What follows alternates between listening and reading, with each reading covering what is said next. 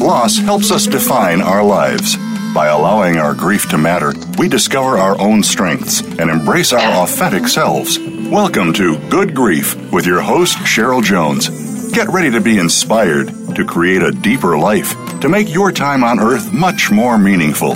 Now, here is Cheryl Jones. Hello, I'm your host, Cheryl Jones, and I want to welcome you to Good Grief, where we talk each week about the transformations that can come from loss. Today I'm welcoming Joanne Steen. Joanne's an author, instructor, and speaker on grief and loss with a specialty in military and line of duty losses. She's a board certified counselor, military widow, and the founder of Grief Solutions, a training company on grief, loss, and resilience. Joanne's the author of two books on grief for Gold Star families. In addition to We Regret to Inform You, which we'll be talking mostly about today, she's also co authored with M. Regina Asaro, Military Widow, A hmm. Survival Guide which earned them the Distinguished Authors of the Year Award from the United States Naval Institute. A skilled instruct- instructor, Joanne's worked with more than 40 diverse organizations. Her clients have included the U.S. Department of Defense, the Canadian Armed Forces, and a host of federal, corporate, and nonprofit organizations. Welcome, Joanne. Thank you, Cheryl. It's a pleasure to be here. I'm happy to have you. And um, really happy to be able to address this subject. I've had a few other guests that have have come on to talk about um, losses in the military, including mm-hmm. injury uh, mm-hmm. that doesn't kill service members. And I, I think it's a subject most of us, as you mentioned in your book, are grossly uninformed about. Uh, you know, um, you mentioned only 1% of us even have a family member in the military. So I'm really happy to get this information out. Thank you. Um, so let's start here. You, uh, the the way in which your personal story intersects with this program is that um, your own loss uh, sent you into the work you now do, and I wonder if we could we could start there. Uh, were you working with grief and loss at all before your husband died, or or did it really come out of that? Experience? Oh, gracious, no. I have a very, no, Cheryl, my background is this is that essentially, if we go back 25, 26 years now, I had it all. I was one of those women that had it all. I was married to a Navy pilot. I had a very exciting job. I was working for the Navy. Um, I had a, I was a senior military instructor. I was teaching technical courses sort of like you know Top Gun, except my students didn't look like Tom Cruise and I didn't look like Kelly McGillis. and uh, we just you know, we just signed a lease on a home that had a very sunny bed bedroom bedroom, and we're thinking crib. And then tragically, my husband was killed on a Father's Day weekend. He was a helicopter pilot. They were out on a training mission. The helicopter suffered catastrophic rotor head failure and exploded in midair, and we lost a crew of seven. Uh, unfortunately, that was not the only loss I dealt with that year because just two months before that, my father died. Mm. And so it was loss upon loss, each different, but each person who, in some way, provided me with an emotional support, emotional connection that couldn't be replaced. So, so the, peop- the people you would have talked to about losses in your life were the people you lost. Yes, Absolutely. Yeah. And I think that's that's one of the really excruciating parts of losing someone very close like that. Uh, that that um, that outlet is it, smacks you up against the loss in and of itself. It did. Not, be, not being able to access um, the support. Absolutely. What I did was, in trying to sort all that out, and I didn't do it very well, so I continued with the Department of the Navy as an instructor and the Navy does see the world. And so I spent the next six, seven, eight years um, literally teaching and getting out of the country. And then finally, I basically burned myself off, out. And I left my engineering career, went back to school, and picked up an advanced degree in counseling. And uh, went to work in an inpatient psychiatric hospital until 9 11 happened. Mm. And then I grew up right outside of New York City. I was profoundly affected by 9 11. Plus, having lost a service member in a line of duty, I took an attack on America really seriously. And, and probably probably were aware that that would most likely lead to some military losses. Absolutely. So what I did was I I uh, co-authored Military Widow: A Survival Guide because that was the book I wanted when my husband was killed. And surprisingly, there's a void in both grief resource and grief literature on books that are focused specifically on military loss. Let's talk about that a little bit because um, I happen to work uh, for um, a military uh, contract at one point, and so I had to get trained some in right. uh, in military language and and um, things I had no idea about before. Right. Right. Uh, you know, but then right. I had more of an idea. I do have one service member in my family, my brother-in-law, but uh, he was always somewhere else in the world, so we never much talked about it. So I I wonder if you could just give people a little bit of a sense of why military loss uh, which you go into a lot in your book, why mm-hmm. military loss has some different phenomenon from other losses. Absolutely, sure. One of the things we have to remember is that the first, first basic premise is that with the military, with service members, it's not a job, it's they serve. And if you ask a lot of them what they do, they'll say, I serve my country. And I worked for some very fine corporations in my life, but I never served any of those corporations. Mm. So the purpose of their service is important, and that figures into trying to make meaning and find meaning in their death. But the best way I found, the best descriptive way I found to describe military loss and grief is with the concept of the perfect storm. We hopefully have all seen the movie with George Clooney. That's reason enough to go see it. um, you know, and uh-huh. in it, he's standing on the bridge and he's faced with three potent weather conditions. Each of them alone are enough to wreak havoc. But when you put those three conditions converged on his boat, created this perfect storm. And that's what military grief is like. You know, the first thing you deal with is is the loss of your loved one.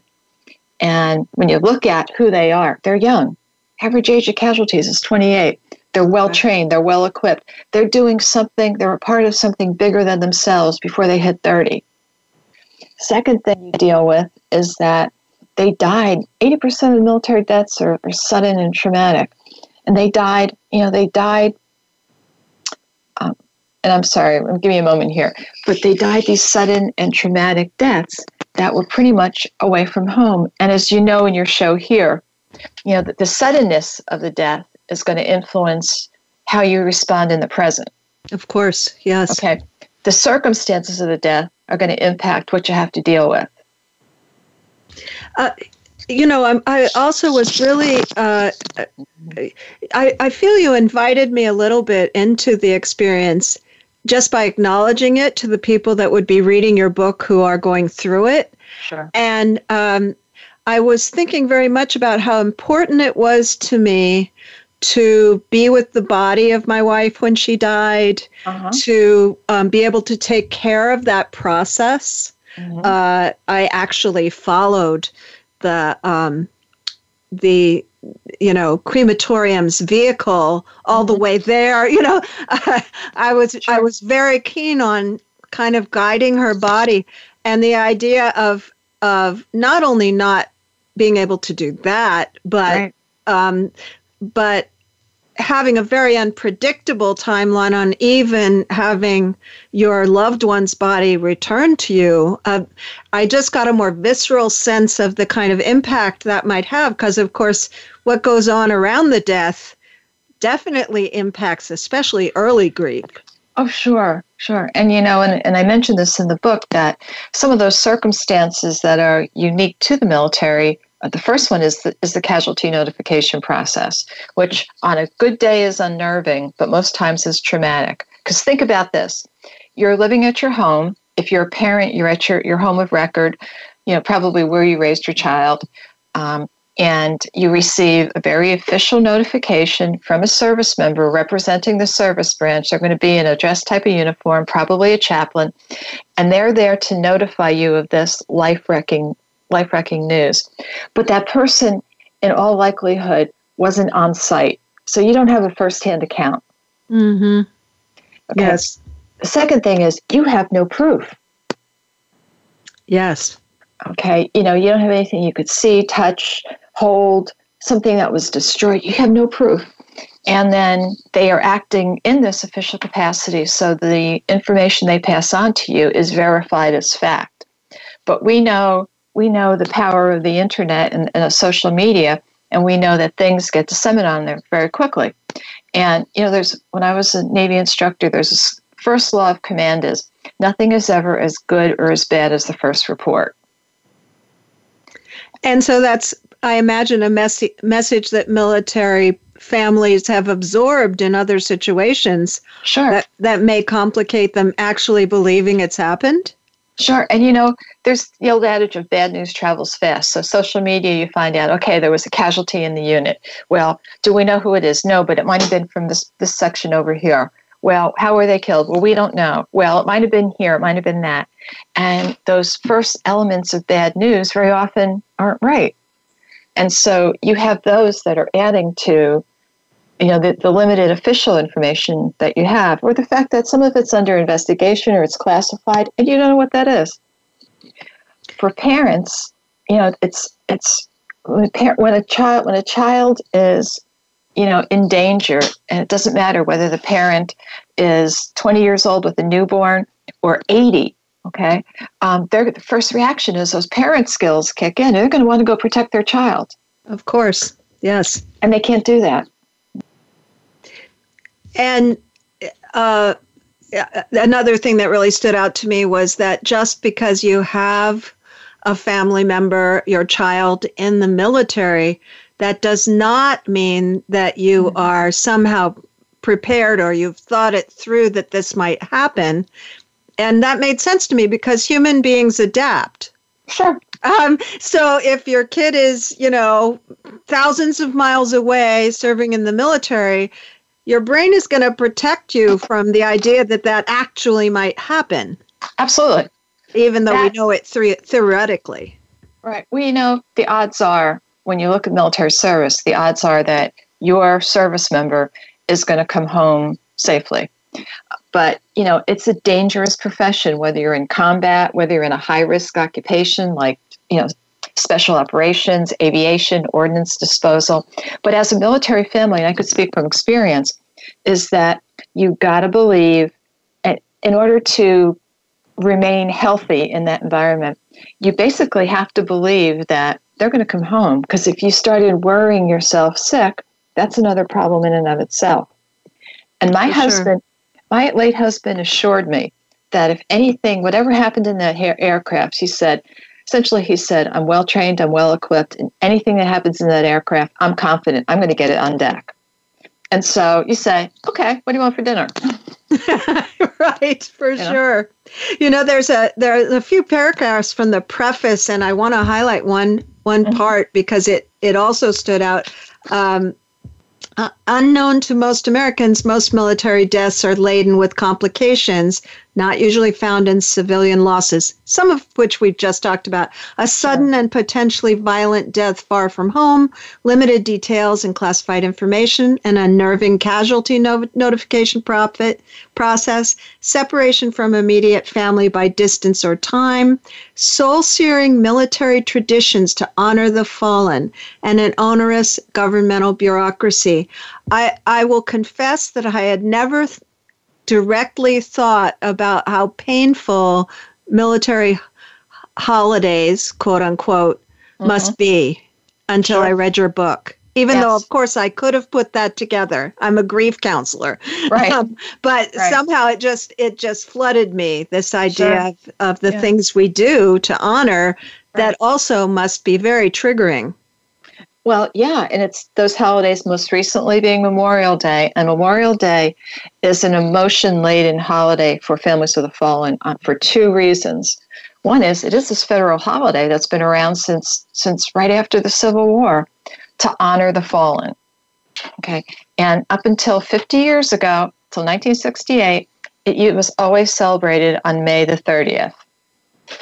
And then it was a congressional law that changed it to make it into a three day weekend. And when that happened, one of the unintended consequences is Memorial Day went from being a day, a Memorial Day, to being an event.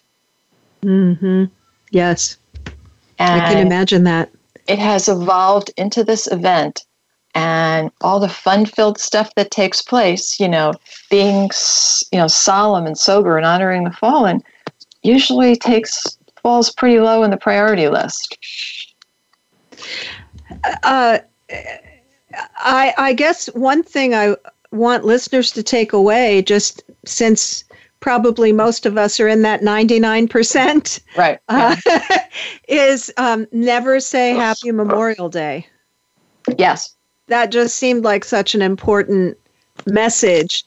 Uh, and maybe whether or not you know that somebody is a Gold Star family, somebody has lost someone, because you can't really know that for sure, could you? No, you can't. And you know, it's funny because I was up in New York City over Memorial Day uh, for an interview to, to do some, some interviewing for the book. And I'm sensitive to Happy Memorial Day, although I'm not as sensitive as others are. And um, but I know how just how devastating it is to somebody when someone to a gold you know a gold star family they say well have a happy memorial day.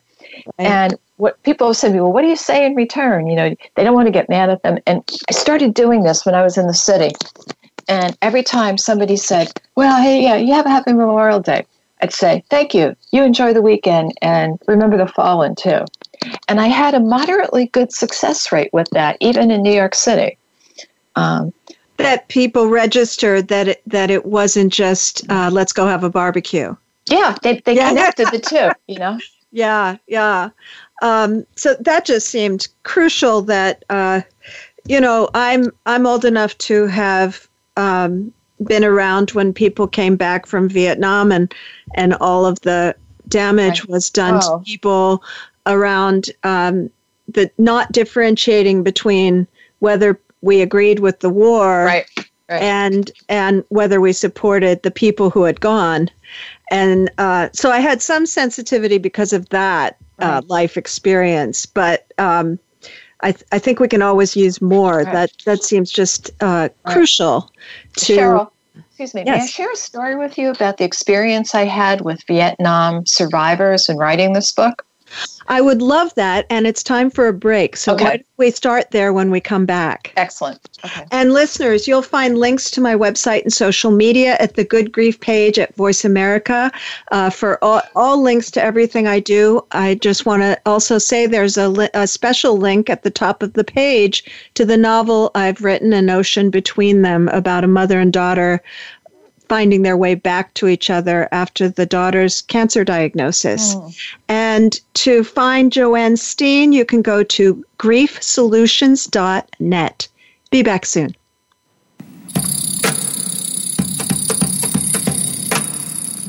Think you've seen everything there is to see in online television? Let us surprise you. Visit VoiceAmerica.tv today for sports, health, business, and more on demand 24 7. Have you stopped to think seriously about hypnosis? Hypnosis can set you on your way to better health, can free you from anxiety, phobias, and so much more. Join host Inez Simpson for Hypnosis Everywhere. Inez Simpson and the Simpson Protocol. This show is for anyone from the experienced hypnotist practitioner to the merely curious. Inez Simpson offers tools and insights from the whole world of hypnosis with guests and open discussions. Hypnosis Everywhere. The Simpson Protocol airs live every Wednesday at 11 a.m. Pacific Time. 2 p.m. Eastern Time on Voice America Health and Wellness. What sets apart VoiceAmerica.tv from the other video content providers on the internet? Choice and flexibility means that you can host your video content live or on demand on the main VoiceAmerica.tv channels through your own branded media player or your own private TV channel. We support multiple media formats, so all of your video content can be in one place. We offer a number of advertising and video packages. For more information, visit VoiceAmerica.tv. If you think you've seen online TV like this before, let us surprise you. Relationship issues? Anxious? Parenting challenges? No more. Learn how to live your best life. Tune into Straight Talk with top psychotherapist, relationship, and anxiety expert Sandra Reish. In this program, you'll learn how to transform your challenges into effective solutions, whether it's relationships, parenting, anxiety issues, or other life traps that you struggle with. Sandra will show you how to change them and how to live the life of your dreams. Listen every Thursday afternoon at 6 p.m. Eastern Time and 3 p.m. Pacific Time on the Voice America Health and Wellness Channel. Your life, your health, your network. You're listening to Voice America Health and Wellness.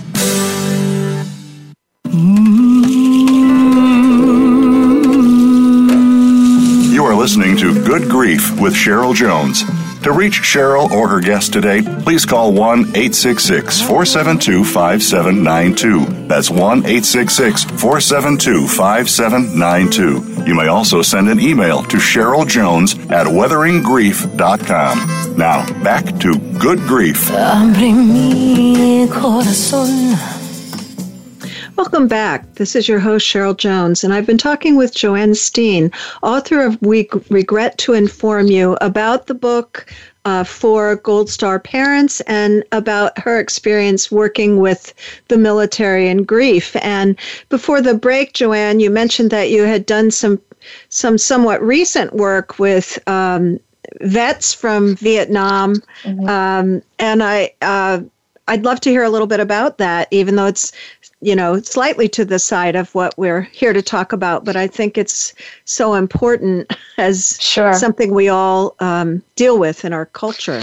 Sure. Here's here's the experience that I had, and it still it still shocks me is that when I put out to to garner interviews to look for people to be interviewed, I had a number of Gold Star moms come forward and some Gold Star dads from Vietnam, where they lost children in Vietnam. And I was pretty surprised given the amount of time that's gone by. And what they said was they said they got no support and no nothing. You know, you couldn't talk about your loss in public because the war was so distasteful. And mm. first time I heard this statement, I thought it was a one off. And then I heard it more. And that's they said that there were times, depending upon where they lived and how the death was reported, that they would have people call them and say, I don't feel sorry for you you know, your son or your husband killed women and children. Oh, I I just can't even fathom how that m- must feel. Yeah. Uh, so, you know, so, just so yeah. so excruciating. Yeah, and so so disenfranchising. So a lot of them, no one had ever talked about it, and no one had even said, "We appreciate that your you know your son or daughter served." Now, fast forward this into how why our country maybe is so disconnected from the military is that one of the misconceptions we have is that service members only die in war. And our last experience with war left us in a, a bad place. But reality is, United States loses somewhere between two to three service members every day in line of duty deaths that are not associated with combat. That yeah, that also was a stunning fact. Right. Uh, of course, it made sense as soon as I read it. Yeah, of course, that right, would right, be true. Right. And and we do occasionally hear about it when it's more dramatic. Right. Uh, when it's newsworthy. Newsworthy. But the idea that every day that's happening and every sure. day people's doors are being approached by a notification team. That's right. Um, it, it, uh, I, I absorbed that in a different way. Right. Yeah, that's putting myself that, in those shoes. Sure, it's something that we wouldn't normally realize because they don't make the news. They, they're not newsworthy deaths. But you know, the cut the, the one state that ranks at the top of both taking casualties from Iraq and Afghanistan and also in losing service members is California because of the large number, and there is a large number that serve from California. And they rank number one in terms of casualties coming out of Iraq and Afghanistan. Which, being in the in a big urban center like I am, uh, mm-hmm. I'm in, I'm in Oakland, right near San mm-hmm. Francisco. Yes, um, that uh, we get a little out of touch with that too. Sure, uh, because less common in in this center in LA, I think. Right. Um, so um, that's that's also a little stunning, you know that Sure. that we have the highest rate and that there isn't much attention in the state to the ongoingness of that. Right, right. And yet, you know, those personnel that die in the line of duty but not in combat, they die in some really, really serious ways that are job related. You know, we have we have other military operations that go on around the country other than Vietnam and Afghan. I mean, sorry, Vietnam. We're just talking about that. Than Iraq and Afghanistan. We have we have we have forces in other places. We have other military operations. We do, you know, we do peacekeeping with NATO. We have forces there. We do humanitarian. We do, you know, we do joint exercises so that we can be operationally ready when we have to serve with another country. And you know, my husband, my, my first late husband died in a was killed. Excuse me. There's terminology is correct, and he was killed. Um, he was killed in a training accident. And afterwards, people said, well, it was just a routine training accident. And I'm sitting there shaking my head, going, no, on routine training accidents, men don't die. Right. You know, Right. and I and I tried to explain to them. They said, "Well, it was they were just training." I said, "Well, what do you think they were training for?" You know, they were training to keep those skills current, much like you know, because if if or when they got called to go to go someplace in a you know in a, in a, a defensive or an offensive posture, you're going to make sure they're really skilled. And what do you think people meant by they were just training? I'm not Well- sure I understand what what uh, Yeah. what that meant to the people saying it. Were they Right. min- were they minimizing something? Were they Yeah. Uh, and so then the the effect on you is somehow to be disenfranchised as a military widow. Sure, it minimizes your loss. It minimizes their service. And as you look to make meaning of a death, if someone's killed, now there's a difference between being killed in combat, in an active combat role, but being killed, let's say, in Afghanistan, but not in combat. So imagine what families have to contend with when they say, well, my, my son was killed in Afghanistan, and people jump to the conclusion it's war, because in our mind we have this, mon- this mindset of military personnel die in war. And they say, well, what happened? And the family has to say, well, to be honest with you, it was an equipment failure, and he was electrocuted while taking a shower. And, and that's, I mean, that's a real example, but people go, really? You know, really? And so to them, that's even like a less, that's a disenfranchising moment. They're there. You mean you went all the way over there and got electrocuted? And, and As, people, as if that's less related to the fact that we're deployed in Afghanistan. yeah, yeah, you know, it's it's directly related to that fact. I know. And the fact is this is that, you know, we all sometimes the meaning of a death is clear. You know, and we can make meaning of it. The other times we have to find meaning. And families of the fallen find meaning in their loved one's service. Okay. They find meaning in the fact that in this world that their loved one, their son, daughter, spouse, was willing to raise their right hand and take an oath to protect this country, especially when 99.5% of the country doesn't. Right.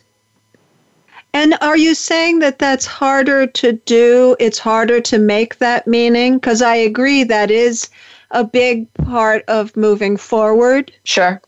Um, I- are are you saying it's harder to do if the de- if the death if they were killed in a in a um, Line of duty, but non-combat related uh, manner? It takes longer for, pa- Mm. for for them to to make their peace with it, and it all goes down to making peace with the circumstances that you have. And somebody had said to me recently, Cheryl, they said, well, they said, my, my husband was a hero. And I said, no, he wasn't. And, and they looked at me rather, you know, rather flabbergasted. They said, what do you mean? You're a gas. What do you mean he wasn't a hero? I said, he died doing his job. And his, if his job means that he, he needs to train to be operationally ready to defend this country, then that's, that's a pretty cool job. That's a pretty good purpose And I'm okay with that. That's interesting. So, uh, you know, that's that happens even in civilian life that someone kind of does the natural thing, like the woman who just protected Kamala Harris on the stage the other day. Yes. Um, it, it just was impulse, right? Sure. And Right. I heard her interviewed, and she was saying, I didn't feel heroic. I was just like, oh no, I can't let this happen. Right. you know? Um, so the difference between the experience of the family or the person and how it's viewed also creates a disconnect, I imagine. Yes, yes, it does. You know, but I, I, to go back to saying his job was was being operationally ready to protect America. That was his job. Right, right. Now, do you? I, I had a curiosity that you didn't address in the book, which is whether, uh, you know, I know that not every parent whose son or daughter joins the military is happy about that. Um, some are very proud, very happy, very um, supportive. Mhm. Um, others are kind of alienated about it. Right. And I wonder how you think uh, alienation, when it happens, how does that affect the grieving person? Because I would imagine it would be devastating to have not believed in it in some way or other and then have your child killed. Right. Do you think that makes a difference? Of course it does. What my experience is this is that I mean I did I, I interviewed I can't remember I can't remember the number of people I interviewed and more often than not okay I can't think of one who said I was opposed to you know I feel I feel my well even those that said even those that said they were opposed to their child joining they somehow because they need to find meaning in it they somehow said but you know, he or she was doing this of their own choice. Nobody was making them doing it, and I have to respect that. Yes, of course. Right. I can and- imagine that too. I just I just was um you know for for instance, I could imagine there being a special kind of guilt that you didn't try to talk them out of it harder or you know uh but Yeah. maybe maybe put people wouldn't even want to talk about that. Well, Either. Cheryl, the thing is, there's there's two sides to that guilt coin, and this surprised me. And because parents are, you know, they're always going to be a parent to their child, even if the child is 50 years old and in uniform.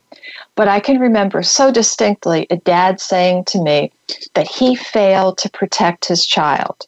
He goes, I failed to protect my child. And it was in context, he felt that that was his job as a parent. In reality, his child was 38 years old, was married, was the father of several children, and had a very successful military degree. But to the parent, you know, that's still that the guilt was that he failed to protect his child. And that, that's not a one off. I've heard that more often than not. I can so imagine that because even with my grown children, Mhm. uh, they are all fully independent. They support themselves. They have relationships. They live places, you know. But Sure. they're, when they're suffering, there's a pull, an unmistakable pull towards protection that cannot be realized. Yes. But it's still an emotional pull. Sure. So Yeah. that's not hard for me to picture at all that that But would I've be a factor. Yeah, absolutely. I've had veteran fathers and to some extent veteran mothers who have said, maybe if I didn't join the military, my son, my daughter didn't wouldn't have followed in my footsteps. Maybe and, and you know when you get rational, they say, well, maybe I'm to blame for this. I'm to ca- I'm the cause of this. If I didn't do this, they wouldn't have followed in, in my footsteps. And of course, that's also, in my mind, uh, a really uh, not quite universal, but almost universal phenomenon of grief, especially at the start. How could this not have happened? Right. And and sometimes uh, it makes no logical sense, No. you know. but but it's very compelling emotionally. What could I have done? What could someone have done? Right. Um, and I I could imagine that it would be particularly intense for for military parents. Right, right. what I try to do when, when I come across those parents is to have them break it down into very small segments and say, you served, you know, you served your country. Are you are you happy? Are you proud of your service? And they'll say yes. I said, did you serve t- with any type of, you know, any type of, um, I don't want to say malcontent, but with any motive other than honorable? Well, no. You know, so I said, so the example you set for your child wasn't one of, you know, a dishonor. You were serving honorably in something you believed in. Well, yes. So try to get them to understand that that child was emulating something that was identified as honorable or as value added or purposeful. And the things they did wasn't wasn't malicious. The things the parents did wasn't malicious. It was just that the child chose to follow in their footsteps, which very often parents are very proud of that. It's almost as if I can imagine those two things living in different realms of the mind. Mm-hmm. Yeah, you know, a to sort of be, to be, proud of the service and feel um, right. honored that your child followed your footstep in that way, and to feel guilty that they died right in the service of that. I could imagine because grief, of course, is many things at once, not. None of which is logical or rational. no, it isn't, is it? No. the sort of tangle of the threads there. But yes. um, you know, you talk in another part of the book about this kind of perfect storm idea of all these different factors that intensify potentially, um, make more stormy um, this form of grief. And um, one thing you talk about quite a bit, uh, which I'd like to just begin, and then we have a break in a couple of minutes, but um, I was very interested in the section that you started off talking about men in grief. And I was thinking, I wonder if, too, being part of the military, men men related to the military might even bring another aspect to that. But then you also talked about intuitive versus instrumental grief. Mm-hmm. Uh, and that really resonated with me because, of course, I've known people in um, non stereotypic relationships to grief. You know, they didn't grieve like a woman or grieve right. like a man. They right. they had certain things that happened. So I wonder if we could start talking about that and then continue after the break. Sure, be happy to. Uh, you know, one of the things is that is I, I really think men get the short end of the stick when it comes to grief. I do. And because we condition them to be strong, silent, you know, we start with kids. You know, big boys don't cry, and so we teach them to control their emotions. You know, our stereotypes is one of the provider, one of the protector. And when we see them in, in, a, in a public setting, we expect them to look somber, you know, maybe look grim, but we don't expect them to lose emotional control.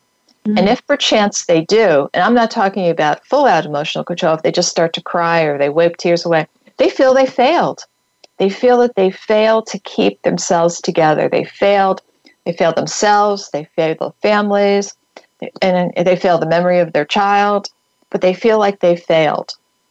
And yet, in private, we expect men to grieve like you know grieve like a woman. Our grief model in the United States is one of emotion, and it isn't quite like that. And I think the work by Dr. Doka and Dr. Um, oh gosh, Doka and Martin, Dr. Martin, is one that says, hey, there's these different grieving styles in the United States, basically all over.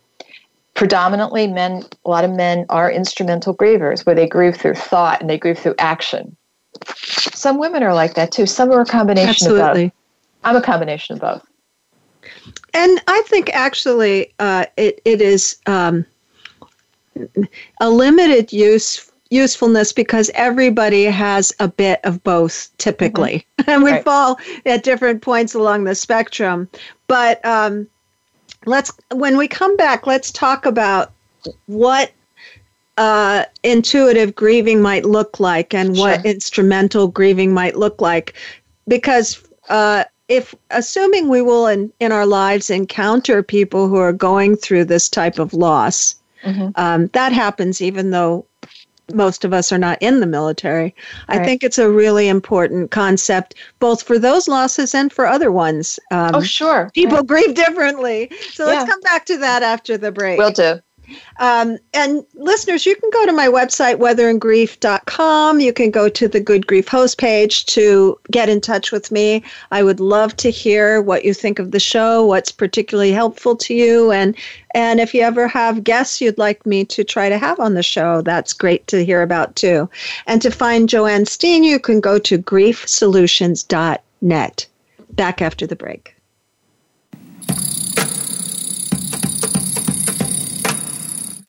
Become our friend on Facebook. Post your thoughts about our shows and network on our timeline. Visit facebook.com forward slash voice America.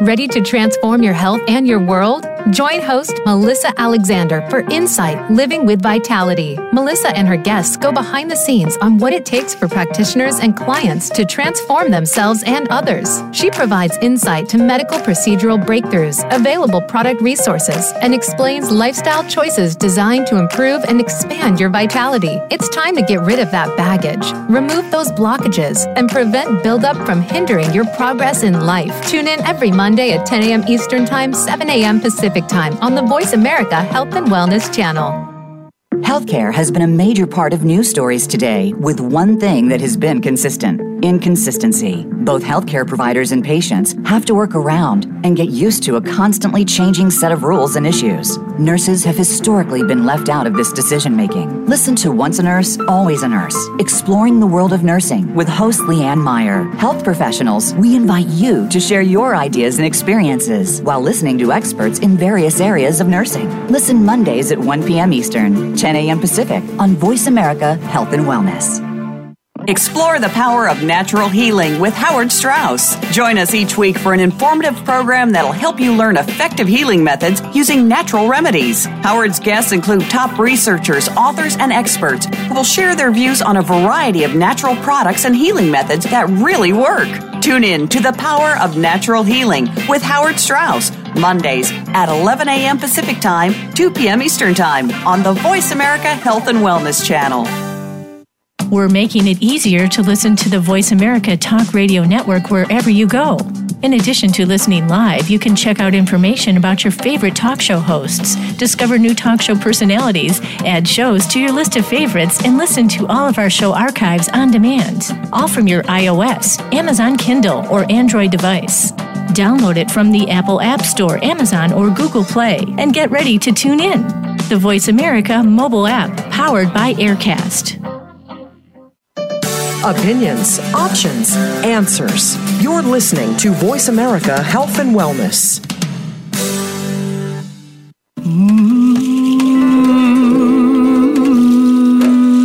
You are listening to Good Grief with Cheryl Jones.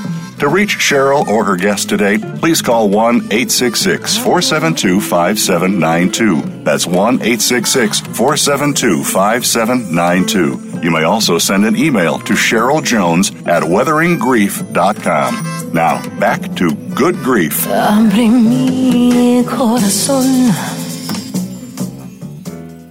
Welcome back to Good Grief. I'm here with Joanne Steen, author of We Regret to Inform You.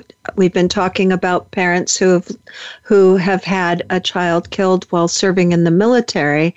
And Joanne, uh, I'm I'm uh, hoping that you could read a, a piece from uh, a little later in the book. Uh, it's slightly I guess, slightly chronological, the book, I feel. Um, also, I really liked how each section was very short and there was some repetition. I just wanted to mention that because I think that works for people who are grieving. But I, I love this little list you made of the moving forward, uh, indicators of moving forward. Uh, could you share that piece from the book? I will. You know, and and I just you're a grief counselor, so you'll understand this, and it's important to be said is that there's a major difference between moving on and moving forward. Amen and, to that. Yes, and when some families told, well, you've got to move on with your life, that to them implies being emotionally disconnected from their loved one. But when you move forward, you take you take the memories and you take those continuing bonds with you. And sometimes families don't want to move forward because they feel that if they did those things, then it would mean they love their, their son or daughter less. But here are some ways that I, I pointed out to families that they are moving forward. One is that when you get out of bed and you don't dread the day, uh, when you can feeling sad one moment and happy the next, almost instantaneously, when you balance a fragile present with the pull of the past, thinking more of your child's life than the circumstances of the death, no longer bringing up your child's death in every conversation, understanding that levels of grief and peace of mind can coexist, finding comfort in memories of your son or daughter, enjoying yourself and not feeling too guilty, taking a time out from grief. Gosh, that's so important. Mm. And reinvesting in life without guilt and building personal resiliency and strength. These are all indicators, really good indicators of moving forward. Which, which uh, I would emphasize, it's it's almost like that uh, typically sneaks up on people uh, in the sense that at first you can't imagine any of those things. Right, right. and then at some point, you the day ends and you realize it happened. Sure. You know, uh, I got to share with you an incredible. I got to share with with your audience too. This incredible aha moment that I had about moving forward. And when my my late husband was killed, and sometime afterwards, I was out with another military widow, and she was a pilot's widow. So we we we understood each other without words. And I asked her, and I said, How do I know when I'm getting better? And her answer said, One of these days, you're going to get up one morning, and he's not going to be the first thing you think about. Mm. It's like, whoa, really? How is that possible? yeah. Yeah. Yeah. That, it, I guess I would say, uh, you know, there's a sense of rotation in your list, you know, feeling good and then feeling bad. But I found for myself, I feel good and bad at the same time. Yes. you know, that I learned a lot about having conflicting emotions simultaneously. Yes. Uh, and maybe that's part of how um, retaining that relationship with the person who's died continues, you know, that, that you can because there are those two tracks going on. Mm-hmm. Still, obviously, yes. for me, look what I do for a living. Right. But I think so even for right. people who don't. Right. I agree. Look what I do for a living. We're in the yeah, same right. position, you know? Right, right. I wondered about that a little bit. Uh, yes. And uh, I, I want to ask you briefly about this and then move on to talking about how to support people, which we've, sure. we've spoken to a bit. But um, you wrote your initial book, which I feel many people just have that strong impulse to be helpful right. with their own experience. But in writing this book, it was different from your own experience, but it must have brought up your experience quite a bit to write it. And I understand you're immersed. This is what you do for work. Right. But but was that um, how was that for you? Surprisingly, the first book was much harder than the second because I did have, but it was harder in different ways. Um, it was harder, the first book, because I did bring back my personal experience with it. With the second book, and it was a Gold Star mom who said to me, she said, If you wrote a book for widows, when are you going to write a book for us? She said, We need a book too. Mm. And that was that was that was the inspiration to do it. And my first reaction was, I can't do this. One was because of my late husband's death, I never had children. So I never had children. I've never lost one. And I didn't feel I was in a rightful place to do that. But my counseling background taught me that I could take in what I had learned. And I found that in doing so, I was able to take in their stories and take in take in their experiences and their pains and their heartaches without my own personal um, basically lens on it so I wasn't because it was it. a different experience. Very much so. I see so, what you're saying. Yeah. So the topic itself, writing about the loss of a child, I believe, is the the worst. Well, actually, the only thing worse than writing about it is to lose a child. Right. But to have to put yourself in that environment and to write and to write as you as you're talking to a parent was was physically and emotionally draining but but possible to do and it sounds as if you had a or feels as if you had a passion to do it uh, somewhere I, along yeah somewhere along the line this book became you know it was very purpose it was very important from the beginning and it felt and that it filled this unmet need in, in grief literature and it filled a void in military grief. And somewhere along the line, it became a purpose. It was something that it was my purpose to do this. You know, I, I may be projecting on this, but all these things I do that relate to the loss of my spouse, mm-hmm. uh, there's something also, it can be triggering, yes, mm-hmm. but it's also deeply satisfying because I'm not I'm not wasting that experience. I, right. I don't know how else to say it. Uh, I feel that I feel I can use my experience in a way that's really of service, and that um, I also imagine that in putting myself in your shoes that you might feel that way about it.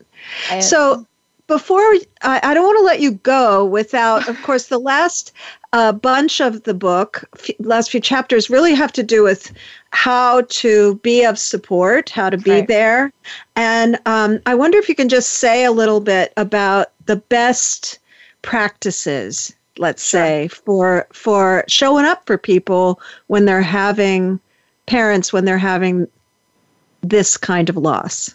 Sure you know, one of the things, as we all know, that happens is that you get a lot of support immediately. And what you do have is you have the family, the friends, they rally around you, they, they offer you support, they stay with you, they bring you food and things of this nature. And somewhere around the three month mark, it all goes away. And you realize sometimes for the first time that you are alone. Mm-hmm. And one of the ways that I believe we can help, and not everybody is a listener, not everybody wants to, t- to carve time out or has the capability to do it to go and to sit with someone and to listen and to hear these really painful painful and sorrowful stories but what we can do is we can help out in practical ways so if you have a family it doesn't matter if it's military or civilian you have somebody in your, in your neighborhood they have endured a loss you know we could just practice those little acts of kindness. Take their garbage cans back in. You know if it's if it's a single mom or a single dad they're doing it all on their own. And we can do those little things. We could say hey do you need your car inspected? I'll go do it. You know and we could skip all of the casseroles and the lasagnas and the veggie things. And we could give them maybe a coupon to go buy food where you know like some of the delivery services where you can you can deliver in a meal that's healthy and and satisfying. We could do little yes. things like that. But the most important thing, I believe, is, um, and it makes it just drives me up a tree, is when someone will say to me, "Oh, I really want to remember them at this terrible, at this sad time, but I don't want to disturb them." One is you're not disturbing them if on the first anniversary or the second anniversary of the loss or the 10th anniversary you call them up and you say you know what I remember that today's the day that your David died. And I want to let you know that I remember that. And I can imagine there's a natural uh, swing to that because of things like Memorial Day and Veterans Day. Sure. You can absolutely guarantee that those parents are thinking about their kid that day. Sure. And to, so to say this must be um, this this day must have a particular impact for you, and I'm thinking about you. I right. can't imagine that could be wrong. No, yeah. I have a yeah. widow. I have a widowed friend. We we we did a support group 20 some years ago, and every year on her crash date, um, I send her a card. And over, you know, it started out that they were so, and she sends me one. I haven't seen her in 10 years, maybe 15 years, but I can count on getting a card around that time. You know, and over years they've changed from cards of comfort, and sometimes they were funny, and sometimes they're just what's going on with you. They've evolved as life has evolved. Mm-hmm. And what I've noticed now is that now, as we're getting older, they're going back and we're celebrating those benchmarks of time. You know, uh, beautiful. You celebrate those benchmarks of time, which are so, they're so sobering. They don't is, go away, do they? No, no. yeah. Is they become more reflective now, you know, yeah. and, uh, and there's a lot more added. Uh, for me, at least, the more time that goes by, it's been, you know, decades now. Sure. Um, right. The more different kinds of experiences come into it. There's um, all this work that's come out of it, and there's right. My new marriage, and there's, you know, so sure. uh, changes over time. You know, we never got back to these these different styles of grieving. I know, um, I know. But uh, I guess the sum up on that, as we as we get ready to close for the day, is people grieve differently and and none of them none of the ways are wrong. Could we sum it up that way? And We maybe sure we'll talk again someday about um, these kind of uh, general styles of grieving and and um, what they look like. I'd Um, love to. It makes a world of difference to the men and the women. They love that topic. That's right. So I want to thank you for being here. Thank you. and Thank you for the work that you do. Oh, thank you. Vice versa. And uh, listeners, you can find Joanne Steen at griefsolutions.net. Next week, I'll have Donna O'Donnell Figurski. We'll be talking about her experience as a caregiver, which she wrote about in her memoir, Prisoners Without Bars. Mm. This has been Good Grief with Cheryl Jones. I look forward to being with you again next week for another meaningful conversation.